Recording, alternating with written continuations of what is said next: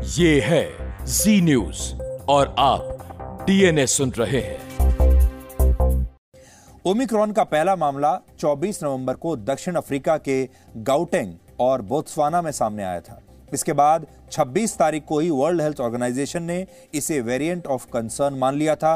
यानी एक ऐसा वेरिएंट है जिसमें पहले के मुकाबले बहुत ज़्यादा म्यूटेशंस हो, हो चुके हैं और जो पहले से ज़्यादा संक्रामक है और ये चिंतित करने वाली बात है। इसके बारे में आशंका है कि यह शरीर और वैक्सीन की इम्यूनिटी वाले कवच को भी भेद सकता है और ये डेल्टा वेरिएंट के मुकाबले शरीर की कोशिकाओं से ज़्यादा मजबूती से चिपक सकता है। ये कोशिकाओं के साथ ज़्यादा मजबूती के से चिपकेगा।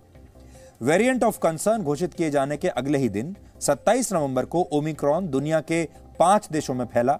28 तारीख को इसमें दो और 29 तारीख को इसमें चार नए देश जुड़ गए और कल यानी एक दिसंबर को इसने दुनिया के नौ और देशों को अपना शिकार बना लिया और अब यह दुनिया के लगभग 30 देशों में पहुँच चुका है, जिनमें अब हमारा देश भारत भी शामिल हो चुका है। यही वजह है कि भारत सरकार ने विदेशों से आने वाले यात्रियों के लिए अब नियमों को और सख्त कर दिया है। जो यात्री हाई रिस्क देशों से आ रहे हैं, उन सभी का एयरपोर्ट एयरपोर्ट पर ही आरटीपीसीआर टेस्ट होगा। जिनकी रिपोर्ट पॉजिटिव है, उनके सैंपल्स नए वेरिएंट की जाँच के लिए भेजे जा रहे हैं और जो लोग नेगेटिव हैं, उन्हें भी सात दिन तक घर पर क्वारंटीन रहने के बाद आठवें दिन फिर से कोविड टेस्ट के लिए कहा जा रहा है। और अगर ये रिपोर्ट भी नेगेटिव आती है तो भी ये सभी लोगों को अगले सात दिन तक होम क्वारंटीन करना पड़ेगा, क्योंकि ये वायरस शरीर में अपनी मौजूदगी दर्ज कराने के लिए कई बार चौदह दिन तक का समय भी ले लेता है।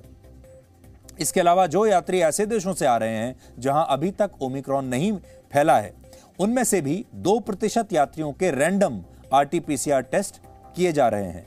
लेकिन ये सारी तैयारियों के बावजूद ओमिक्रॉन की भारत में एंट्री हो चुकी है, हमने बहुत कोशिश की, लेकिन ये वायरस रुका नहीं। भारत में ये बिन बुलाए मेहमान की तरह आ चुका है।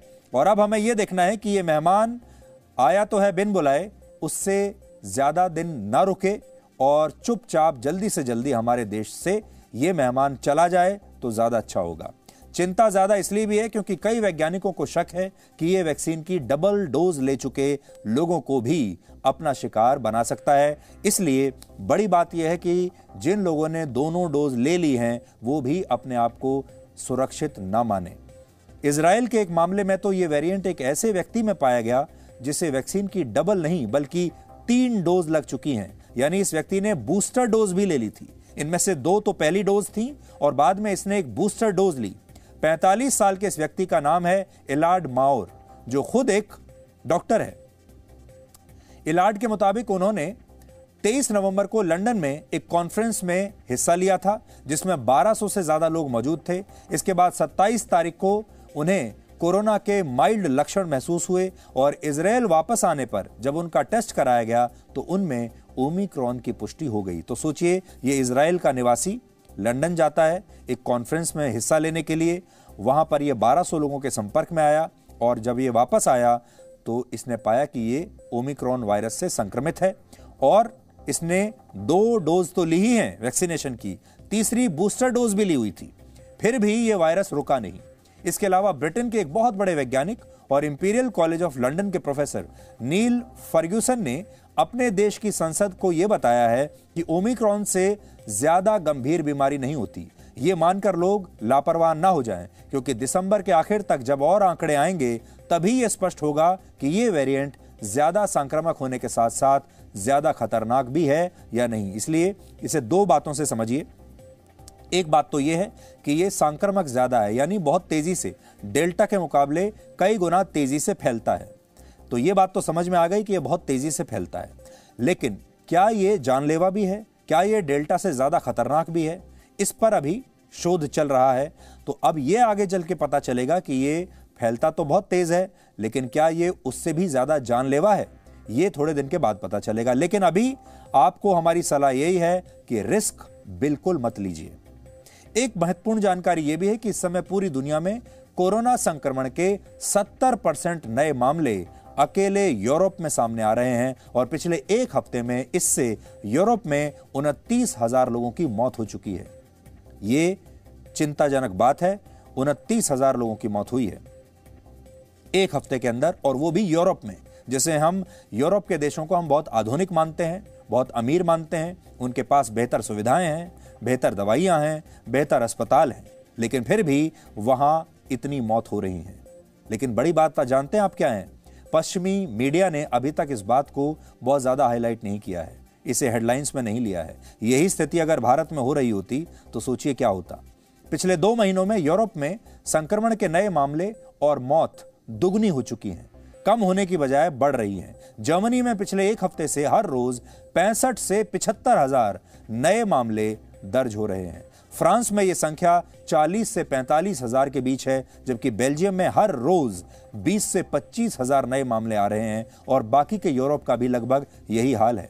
और ये तब है जब ये यूरोप के सारे देश बहुत छोटे छोटे से देश हैं, हमारे मुकाबले तो इनकी जनसंख्या आधी भी नहीं है। अब इतने सारे लोगों की एक साथ जीनोम सीक्वेंसिंग नहीं कराई जा सकती। इसलिए अब यह कहना बड़ा मुश्किल है कि इनमें से कितने मामले ओमिक्रॉन के मामले हैं और और कितने मामले पुराने वाले वेरिएंट के मामले हैं। कुल मिलाकर, ज़्यादा वैक्सीनेशन के बावजूद ये देश कोरोना की एक और लहर को अभी झेल रहे हैं। इसलिए भारत के लोगों को लापरवाह होने की ज़रूरत नहीं है। दूसरी बात यह है कि आप अपने आप को किस्मत वाला मानिए कि जब पूरी दुनिया में कोरोना के मामले बढ़ रहे हैं, पूरी दुनिया में लोगों की, लोग मर रहे हैं, ऐसे में भारत में अभी भी कोरोना कंट्रोल में है और बढ़ने के बजाय कम हो रहा है। भारत में करीब 18 साल से ऊपर के चौरासी प्रतिशत लोगों को वैक्सीन की सिंगल डोज, एक डोज और उनचास प्रतिशत लोगों को डबल डोज लग चुकी है। लेकिन इसके बावजूद खतरा बना हुआ है, इसलिए आपको वो पाँच काम अब भी करने चाहिए जो आपको कोरोना से बचाने में सबसे ज़्यादा कारगर हैं। और वो पाँच चीज़ें नोट कर लीजिए, आपको पता तो सब कुछ है, लेकिन शायद आप भूल गए होंगे। पहला, मास्क हर कीमत पर, हर जगह ज़रूर पहने। दूसरा हाथों को सैनिटाइज ज़रूर करें और साबुन से हाथ धोते रहें। तीसरा, सोशल डिस्टेंसिंग का पालन हर हालत में करें। चौथा, इंडोर वेंटिलेशन का ध्यान रखें। पांचवा भीड़ भाड़ वाली जगहों पर जाने से बिल्कुल बचने की कोशिश करें। और अगर बहुत ज़रूरी काम नहीं है तो घर से बाहर ना जाएँ और ज़्यादा ट्रेवल ना करें। अगर बहुत ज़रूरी काम नहीं है तो आप अभी यात्रा को अवॉइड करें। इसके अलावा अगर आप खुद या आपका कोई परिचित विदेश यात्रा से लौटा है तो आपको ज़्यादा सावधानी बरतने की ज़रूरत है। फ़िलहाल सिर्फ़ जीनोम सीक्वेंसिंग के ज़रिए ही ओमिक्रॉन का पता लगाया जा सकता है, लेकिन डब्ल्यूएचओ ने कहा है कि आरटीपीसीआर टेस्ट से भी इसका पता लगाया जा सकता है। कोरोना वायरस के मूल रूप में एक जीन हुआ करता था, जिसे एस जीन कहते हैं, लेकिन ओमिक्रॉन में ये जीन नहीं है। आरटीपीसीआर टेस्ट करने वाली labs S gene drop detection kit का इस्तेमाल करके ओमिक्रॉन का पता भी लगा सकती हैं। ये एक ऐसी टेस्टिंग किट है जो कोरोना के वायरस में एस जीन की गैर मौजूदगी का पता लगा सकती है। लेकिन यहाँ समस्या यह है कि भारत में अभी इस किट का इस्तेमाल शुरू ही नहीं हुआ है। भारत में आरटीपीसीआर टेस्ट करने वाली मशीन सिर्फ़ ई एन और आरडीआरपी जीन्स के बारे में ही बता सकती है। लेकिन अगर इसमें एस जीन की अनुपस्थिति का पता लगाने वाली टेक्नोलॉजी को शामिल कर लिया जाए तो ओमिक्रॉन का पता भी आसानी से लगाया जा सकेगा और हम उम्मीद करते हैं कि यह टेक्नोलॉजी भी भारत में अब बहुत जल्दी आ जाएगी। इस बीच भारत में ओमिक्रॉन के खतरे को देखते हुए अलग अलग राज्य सरकारों ने विदेशी और घरेलू उड़ानों के लिए नियम सख्त बना दिए हैं। अगर आप यात्रा पर निकलने वाले हैं तो आप नोट कर लीजिए। विदेश से आने वाले यात्रियों की जाँच केंद्र सरकार की गाइडलाइंस के मुताबिक ही की जाएगी, जबकि महाराष्ट्र जैसे राज्य में घरेलू उड़ान यानी डोमेस्टिक फ़्लाइट से आने वाले लोगों को या तो डबल वैक्सीनेशन का सर्टिफिकेट दिखाना होगा या फिर नेगेटिव रिपोर्ट दिखानी होगी, जो बहत्तर घंटे से ज़्यादा पुरानी नहीं होनी चाहिए। यानी अगर आपका वैक्सीनेशन भी हो चुका है तो भी आपको अपनी रिपोर्ट दिखानी पड़ेगी। देश भर में ओमिक्रॉन को लेकर क्या सतर्कता बढ़ती जा रही है? और डॉक्टर और वैज्ञानिक इस बारे में क्या सोचते हैं? इस पर हमने आपके लिए एक बहुत स्पेशल रिपोर्ट आज तैयार की है। ये रिपोर्ट आप देख लीजिए और ओमिक्रॉन से सावधान होने की तैयारी कर लीजिए।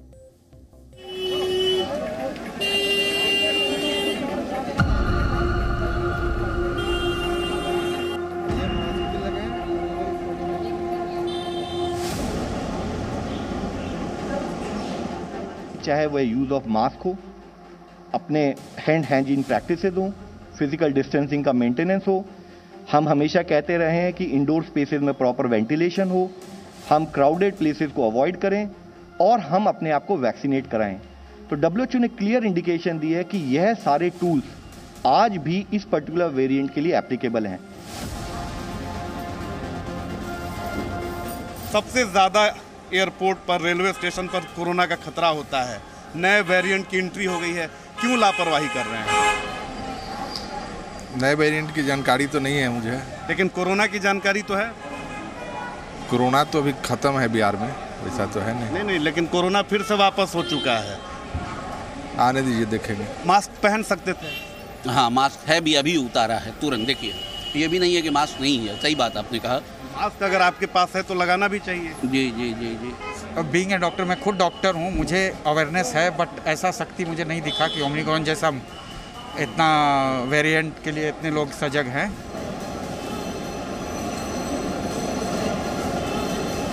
अभी इतना फैल रहा है तो ये एटलीस्ट गवर्नमेंट देख रही है कि कहाँ कहाँ से लोग आ रहे हैं, कहाँ पे फैला हुआ है, कौन सी रेड लिस्ट कंट्रीज़ हैं, उनको ट्रैक करना है। अब जैसे मैंने अभी टेस्ट दिया है सपोज़ मेरा पॉजिटिव आया they will call me and they will track कि मैं होम क्वारंटाइन कर रही हूँ मैं और नहीं फैला रही हूँ आस ये बहुत ज़्यादा ज़रूरी है। अब्सोल्युटली नेसेसरी ये बहुत ज़रूरी है। सभी लोग इंडियन गवर्नमेंट किसी किसी कंट्रीज़ को हाई रिस्क डाला हुआ है वो प्रोसेस उन लोगों को रेगुलर से फॉलो हो रहा है सभी को सेपरेट करके उनको टेस्ट करवा रहा है। वाराणसी से आ रहा हूँ येस्टरडे ओनली वो बताया था कि R T P C R mandatory है मुंबई आने पर तो कल ही R T P C R का टेस्ट करवा लिया था और यहाँ पे आके उन्होंने they are checking COVID certificate also और R T P C R तरीके से पूरे सिस्टम है, इस सिस्टम में ये इस बात को ख्याल रखा गया है कि कहीं कोई दिक्कत ना हो। लिहाजा जिस तरीके से कई लोग ऐसे भी हैं कि जिन्हें कोविड सर्टिफिकेट दिखाने के साथ साथ ये भी देखा जा रहा है कि जिस तरीके से जो नियमावली है, नियमावली में स्पष्ट तौर पर कहा गया है कि 48 घंटे पहले आपको कोविड सर्टिफिकेट दिखाना होगा। डबल वैक्सीनेशन दिखाना होगा। इसी तरह के सारी चीज़ें कवायदे की जा रही हैं। ग्यारह देश जिन्हें उस लिस्ट में शामिल किया गया है, उनका आरटीपीसीआर और रैपिड पीसीआर टेस्ट मैंडेटरी यानी अनिवार्य कर दिया गया है कि जो लोग इन देशों से आ रहे हैं, उनको यहाँ पर टेस्ट कराना ही होगा और जो बाकी देशों से आ रहे हैं उनमें भी रैंडमली पाँच परसेंट लोगों का टेस्ट किया जाना है। तो इस वजह से लोगों को खासा दिक्कतों का सामना करना पड़ रहा है क्योंकि जो लोग आ, सिर्फ़ आठ घंटे की या सात घंटे की जर्नी तय करके आए हैं उन्हें यहाँ पर सात से आठ घंटे भी वेट करना पड़ रहा है क्योंकि आरटीपीसीआर की रिपोर्ट छः से सात घंटे में आ रही है। यहाँ आते सारे बोलते हैं जब लाइन से उतरे आपका टेस्ट होगा एक साइड से खड़े जो जब हम टेस्ट वहाँ करा के आए फिर यहाँ करने का क्या फ़ायदा है? ओमिक्रॉन की वजह से हाँ सर हम इस चीज़ को एक्सेप्ट करते हैं कि गवर्नमेंट को इस चीज़ के ऊपर स्ट्रिक्ट है और ये काफ़ी अच्छा कर रही है but they have to decrease their price for the COVID test अंदर काफ़ी केओस है।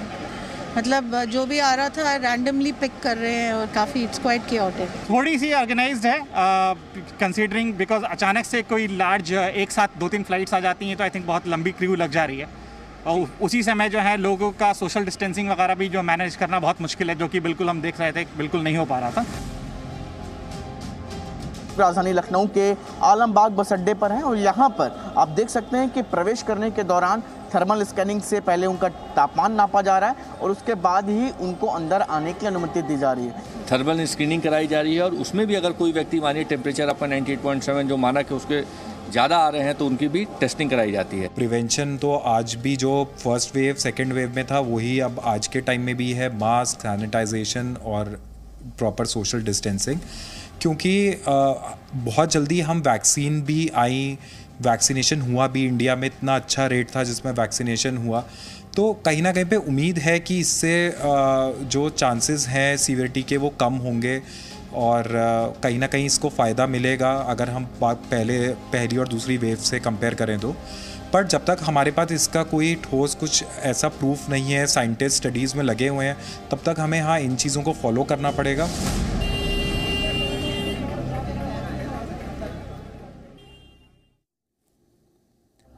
और अभी की एक बड़ी खबर यह है कि दादरा और नगर हवेली और दमन एंड दू और दीव में नाइट कर्फ्यू लगा दिया गया है और हो सकता है कि आने वाले समय में भारत के और भी कुछ ऐसे राज्य आ जाएँ, शहर आ जाएँ, जहाँ पर नाइट कर्फ्यू दोबारा से लगा दिया जाए। भारत में जब वैक्सीनेशन शुरू हुआ था, तब केंद्र सरकार ने वैक्सीन लगवाने के फैसले को लोगों की इच्छा पर छोड़ दिया था, स्वेच्छा पर छोड़ दिया था। कि आप देख लीजिए, आपको यह बताया जा रहा था कि आप लगवाइए, लेकिन यह आपकी इच्छा पर है। लेकिन, और इसमें आज भी कोई बड़ा बदलाव नहीं आया है। लेकिन अलग अलग राज्यों में अब ऐसे नियम बन रहे हैं जिनके बारे में आपको जानना है। जैसे, केरल में जिन लोगों ने वैक्सीन नहीं लगवाई है, उन्हें कोरोना के मुफ़्त इलाज की सुविधा अब नहीं दी जाएगी। इसके अलावा, जिन स्कूल टीचर्स ने अब तक वैक्सीन की एक भी डोज नहीं लगवाई है, अब उन्हें हर हफ़्ते आरटीपीसीआर टेस्ट करवाना होगा और उसकी रिपोर्ट अपने डिपार्टमेंट को भेजनी होगी। दिल्ली सरकार एक से दो दिन में department of Delhi disaster management authority को एक प्रस्ताव भेज सकती है, जिसमें सार्वजनिक स्थानों पर बिना टीका लगवाए लोगों के प्रवेश पर 15 दिसंबर से प्रतिबंध लगाया जा सकता है। अगर ये प्रस्ताव मंजूर हो गया तो दिल्ली में जिन लोगों ने वैक्सीन नहीं लगवाई है, वो अपने घरों से बाहर नहीं निकल पाएँगे, पब्लिक प्लेसेस पर नहीं जा पाएँगे, उन पर प्रतिबंध लगा दिया जाएगा। इसके अलावा दिल्ली सरकार पहले ही यह नियम लागू कर चुकी है कि वो वैक्सीन नहीं लगवाने वाले अपने सरकारी कर्मचारियों को दफ्तर में आने की इजाज़त नहीं देगी और ऐसे कर्मचारियों का वेतन भी काट लिया जाएगा। मध्य प्रदेश सरकार ने भी अपने एक नए आदेश में कहा है कि एक जनवरी से राज्य में जिन लोगों ने वैक्सीन नहीं लगवाई होगी, उन्हें मुफ़्त राशन की सुविधा नहीं मिलेगी। तमिलनाडु और महाराष्ट्र के कई जिलों में यह नियम बना दिया गया है कि वहाँ जिन लोगों ने वैक्सीन नहीं लगवाई, वो सार्वजनिक स्थानों पर अब नहीं जा सकते। ऐसे लोगों पर पूरी तरह प्रतिबंध है और उन पर भारी जुर्माना भी लगेगा। राजस्थान सरकार भी वैक्सीन को सभी लोगों के लिए अनिवार्य करने पर विचार कर रही है, यानी अब आपकी स्वेच्छा पर नहीं रहेगा कुछ भी। कुछ राज्य ऐसे भी हैं जहाँ वैक्सीन लगवाने के फैसले को लोगों की स्वेच्छा पर छोड़ा गया है, लेकिन फिर भी वहाँ कुछ जिलों में इस पर अलग से नियम बनाए गए हैं। यानी आपका स्वास्थ्य ही अब आपका नया पासपोर्ट बन गया है। और संभव है कि भविष्य में लोगों को अपने पासपोर्ट और नौकरी के सीवी में जो नौकरी के लिए आप अपना बायोडेटा देते हैं, उसमें भी आपको बाकायदा लिखकर बताना पड़ेगा कि आप वैक्सीनेटेड हैं या नहीं, और आप कितने फिट हैं, कितने स्वस्थ हैं, और इसी के आधार पर आपको यात्रा करने की इजाज़त भी मिलेगी। इसी के आधार पर आपको नौकरियाँ भी मिलेंगी। कई देशों में इस पर अमल भी शुरू हो चुका है और इसी के आपको याद होगा हम जब से को, कोरोना वायरस आया है हम लगातार आपसे कह रहे हैं कि आगे चलकर भविष्य में आपको हेल्थ पासपोर्ट्स बनवाने पड़ेंगे। यानी आपका जो हेल्थ है स्वास्थ्य है वही आपका पासपोर्ट बन जाएगा और हर जगह आपकी एंट्री आपके उसी हेल्थ पासपोर्ट के हिसाब से होगी। अगर आप सिनेमा हॉल में जाना चाहते हैं, किसी पब में जाना चाहते हैं रेस्टोरेंट में जाना चाहते हैं होटल में जाना चाहते हैं, हवाई जहाज़ में यात्रा करना चाहते हैं, कहीं भी जाना चाहते हैं, किसी बड़ी शॉपिंग मॉल में जाना चाहते हैं, हर जगह आपका स्वास्थ्य पहले चेक किया जाएगा और ये देखा जाएगा कि आपने दोनों वैक्सीन ली हैं या नहीं ली हैं और उसके बाद ही आपको वहाँ पर प्रवेश मिलेगा। और अगले साल में जब आप प्रवेश करेंगे 2022 में तो हो सकता है कि आपको ये बहुत बड़ा बदलाव अपने जीवन में देखने को मिले। इंडोनेशिया में वैक्सीन को सभी लोगों के लिए अनिवार्य कर दिया गया है। वहाँ सरकारी दफ्तरों और रेस्टोरेंट्स में जाने से पहले फुल्ली वैक्सीनेटेड होने का सर्टिफिकेट अब दिखाना अनिवार्य है।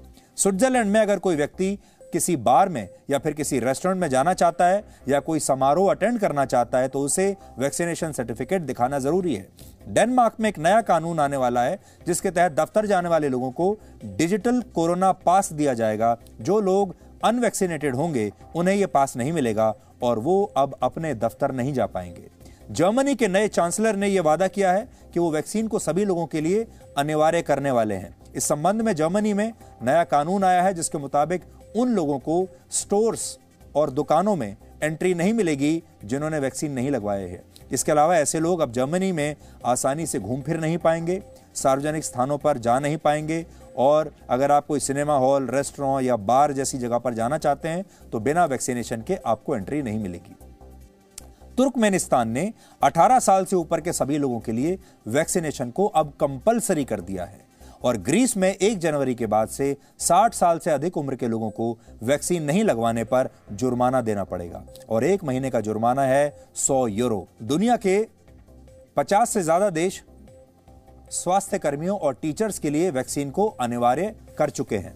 अब हम आपको चीन की इंटरनेशनल बेजती के बारे में बताएँगे, लेकिन उससे पहले आप ये जान लीजिए कि अगर आप अगले वर्ष कोरोना के बिना अगले वर्ष में प्रवेश करना चाहते हैं, पहले तो ये तय कर लीजिए कि आप अगले वर्ष में, जो कि अब नया साल आने ही वाला है, एक ही महीना बचा है, आप कोरोना को इसी साल पीछे छोड़कर जाना चाहते हैं या अगले वर्ष में भी कोरोना को अपने साथ लेकर जाएँगे? अगर आपको अपने साथ नहीं लेकर जाना है कोरोना तो अपनी वैक्सीनेशन लगवा लीजिए दोनों और उसके अलावा सारी एहतियात ज़रूर बरतिए।